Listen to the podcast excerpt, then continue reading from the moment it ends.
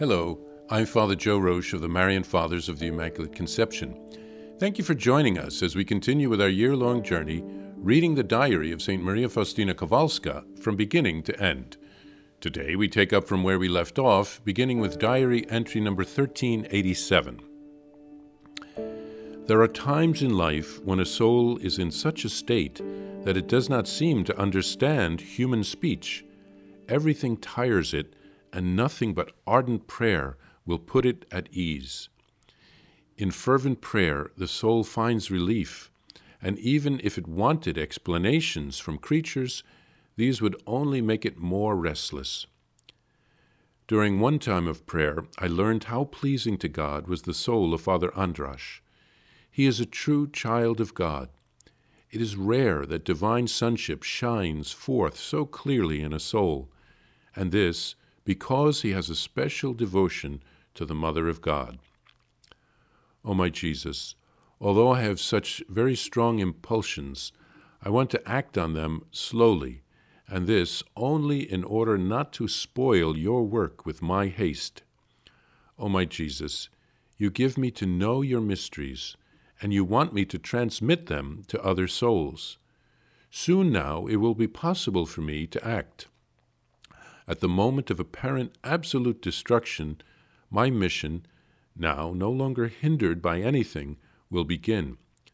Such is the will of God in this, and it will not change. Although many persons will oppose it, nothing will change God's will.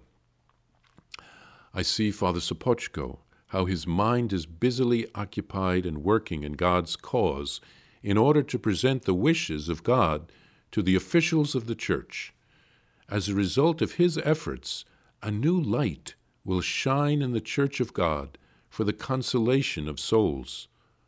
Although for the present his soul is filled with bitterness, as though that were to be the reward for his efforts in the cause of the Lord, this will not, however, be the case. I see his joy, which nothing will diminish. God will grant him some of this joy already here on earth. I have never before come upon such great faithfulness to God as distinguishes this soul.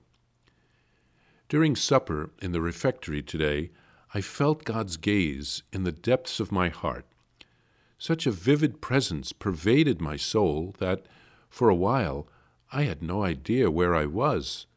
The sweet presence of God kept filling my soul, and at times I could not understand what the sisters were saying to me. All the good that is in me is due to Holy Communion. I owe everything to it. I feel that this holy fire has transformed me completely. Oh, how happy I am to be a dwelling place for you, O Lord. My heart is a temple in which you dwell continually. Jesus, Mary, and Joseph. Jesus, delight of my soul, bread of angels, my whole being is plunged in you, and I live your divine life as do the elect in heaven, and the reality of this life will not cease, though I be laid in the grave. Jesus, Eucharist, immortal God, who dwell in my heart without cease, when I possess you, death itself can do me no harm.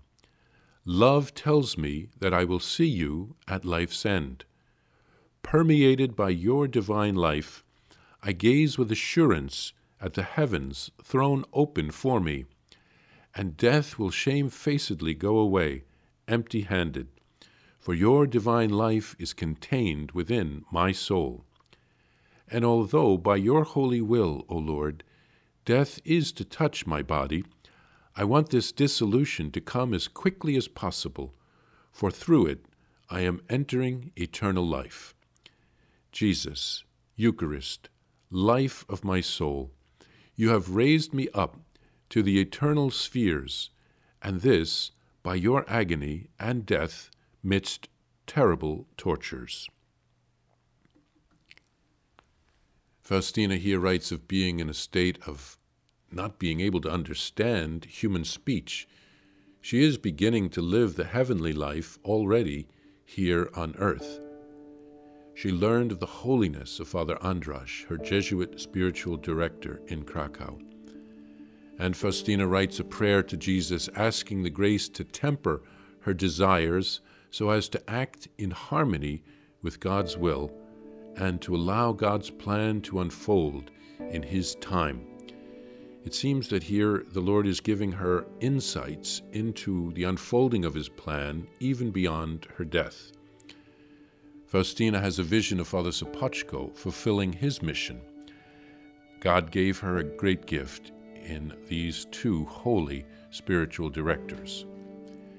Then during dinner, St. Faustina felt the profound presence of God in her soul, and she was so taken up by his presence that she couldn't comprehend where she was or what the sisters were saying to her. She seems to have been in a kind of ecstasy. Then Faustina writes of owing everything to Holy Communion. This is how she has the presence of Jesus in her. She then writes a beautiful ode to Jesus in the Eucharist. She can begin to live the heavenly life here on earth because of Holy Communion. She doesn't fear death because Jesus is present in her. In fact, she longs for death so that she can be with Jesus forever. And then she thanks Jesus for all that he endured for her salvation.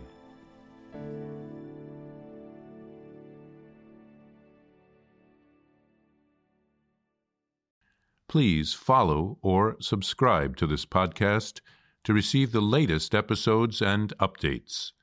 If you have enjoyed this podcast, I invite you to leave a review. Reviews greatly improve our podcast ranking and will help other people throughout the world find St. Faustina's diary in a year. Remember, Jesus promised St. Faustina in diary number 1075 souls who spread the honor of divine mercy are protected by God like an infant by a gentle mother. Please help us spread the message of divine mercy. Thank you, and God bless you.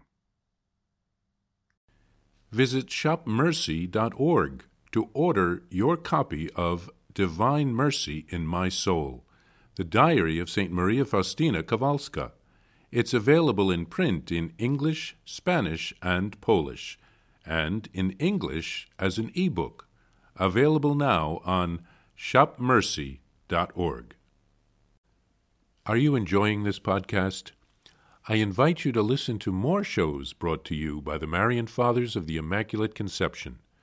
Join us daily for enriching spiritual content, which will help you on your journey with Jesus Christ simply visit DivineMercyPlus.org for a complete list of our shows. That's DivineMercyPlus.org.